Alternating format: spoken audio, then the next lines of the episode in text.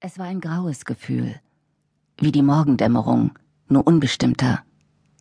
Prude tauchte langsam auf, trieb durch die Schichten ihres Bewusstseins, die sie mal dunkler, mal heller umspülten. Minuten oder auch Stunden vergingen, bevor sie erkannte, dass sie erwachte.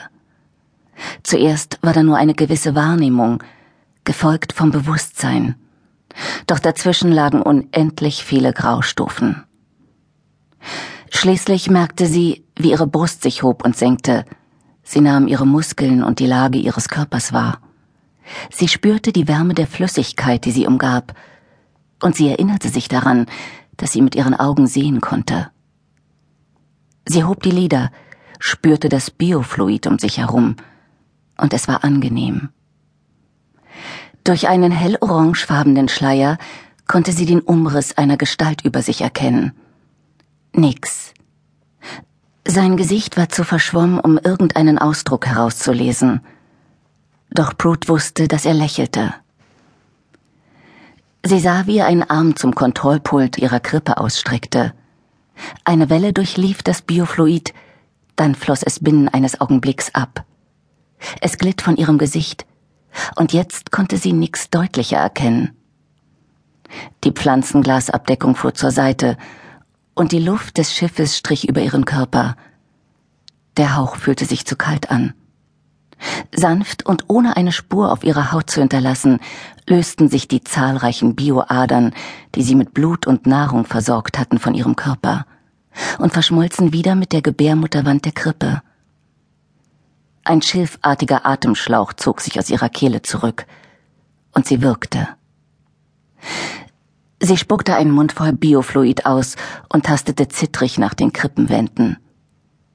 Nix nahm sie bei den Händen und zog sie zum Sitzen hoch. Vorsichtig wischte er ihr über die Augen, und sie sah ihn an. Hallo Schlafmütze, sagte er leise, und er lächelte. Er war Mitte zwanzig, ein Mann mit kupferfarbener Haut und rotbraunem Haar. Seine Augen waren blau, eine Beschreibung, die auch auf Prude zutraf, nur dass ihr schulterlanges Haar einen etwas dunkleren Braunton aufwies. Tatsächlich passte diese Beschreibung auf alle, die sie kannte auf Verwandte, Freunde und auf jeden Fremden in den schmalen Straßen ihrer Heimat. Sie erkannte, dass Nix sich bereits angezogen hatte und spürte einen Anflug von Unruhe wegen dieses Ordnungsverstoßes. Er hätte gemeinsam mit ihr erwachen sollen, nicht vor ihr. Hallo? antwortete sie mit krächzender Stimme. Er vierzehn? Ihr Verstand war noch immer nicht ganz wach. Er nickte und half ihr auf die Beine. Die Reste des Biofluids glitten von ihr ab und versickerten, um wieder dem Zentralsystem des Schiffes zugeführt zu werden. Nix legte ihr eine Decke um die Schultern und Prude trat aus der Krippe. Schon jetzt spürte sie, wie schwach ihre Muskeln waren. Sie ließ den Blick durch das Innere des kleinen Schiffes schweifen. Die Krippen standen direkt im Zentrum, Zwei rechteckige Kästen mit abgerundeten Kanten aus hellbraunem Hartschilf, das beim Bau des Schiffes genau an dieser Stelle angepflanzt worden war. Die Innenwände der Krippen bestanden aus einem rötlich-orangefarbenen Gewebe, aus dem sich wie Pflanzenstiele die organisch wirkenden Bioadern erstreckten, die sich mit ihrem Körper verbanden und sie während der Jahre des Schlafes am Leben hielten.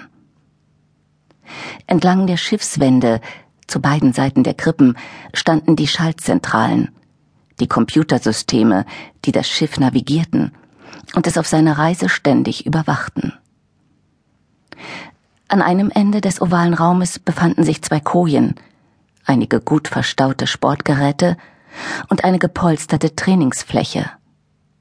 Am anderen Ende waren Krankenstation und Verpflegungsstation untergebracht, und dort standen außerdem eine große dunkle Konstruktion, die grob die Form einer Kiste aufwies und sich vom Boden bis zur Decke erstreckte. Das war der Sentinel-Tank. Doch den würden sie erst später auf ihrer Reise brauchen. Neben dem Tank befand sich die Dusche, und Prude ging vorsichtig dorthin. Weder sie noch Nix sprachen. Noch nicht.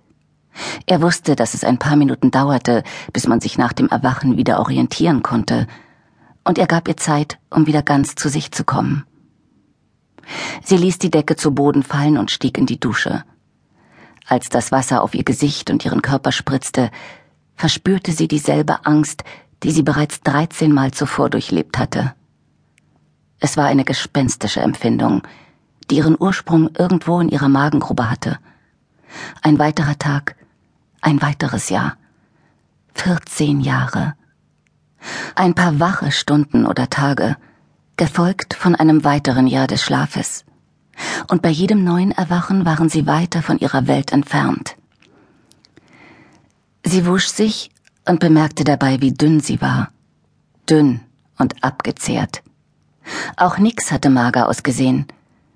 Seine Rippen zeichneten sich deutlich unter seinem sonst so muskulösen Brustkorb ab. Sie trat aus der Dusche, und er half ihr erst in einen blauen Einteiler und dann in ihren weißen Overall, dieselbe Kleidung, die auch er trug. Ich fühle mich sehr schwach, sagte sie. Wie geht es dir? Genauso. Er schnallte ihren Overall zu und sie bemerkte, dass er sie dabei nicht streichelte, worüber sie sehr erleichtert war. Sie sollten sich an die Vorschriften halten. Für alles andere wäre später noch genug Zeit. Wir sind zu schwach, stellte sie fest. Nachdem wir die Kontrollliste durchgegangen sind, möchte ich einen kompletten Gesundheitscheck machen. Prude war die Sanitätsoffizierin ihrer Zweimann-Crew. Vielleicht müssen wir hieraus einen Fünfer machen. Sie meinte damit, dass sie volle fünf Tage wach bleiben sollten, bevor sie sich wieder in Schlaf versetzten. Normalerweise blieben sie höchstens einen Tag lang wach. Aber für den Fall, dass sie zusätzliche Zeit brauchten, um sich zu erholen, waren fünf Tage vorgeschrieben. Während der 14 Jahre, die ihre Reise nun schon dauerte, hatten sie insgesamt 20 Tage im Wachzustand verbracht. Das wäre dann schon der dritte Fünfer. Ist das normal? Normal? Sie lächelte. Doch es war kein fröhliches Lächeln. 14 Jahre Schlaf nix. Da gilt fast alles als normal. Sie nahmen ihren jeweiligen Platz an einer der Schaltzentralen ein, die an den gegenüberliegenden Wänden des Schiffes installiert waren, und machten sich daran, ihre lange Kontrollliste durchzugehen. Start Kontrollliste, sagte Nix. Er war der Dienstältere, wenn auch nur unwesentlich, und damit der technische Leiter der Mission. Außenhülle? Prude senkte die Hand in die wachsweiche Oberfläche des Control-Pads und begann mit den Einstellungen. Auf den Bildschirmen vor ihr tauchten Datenreihen auf.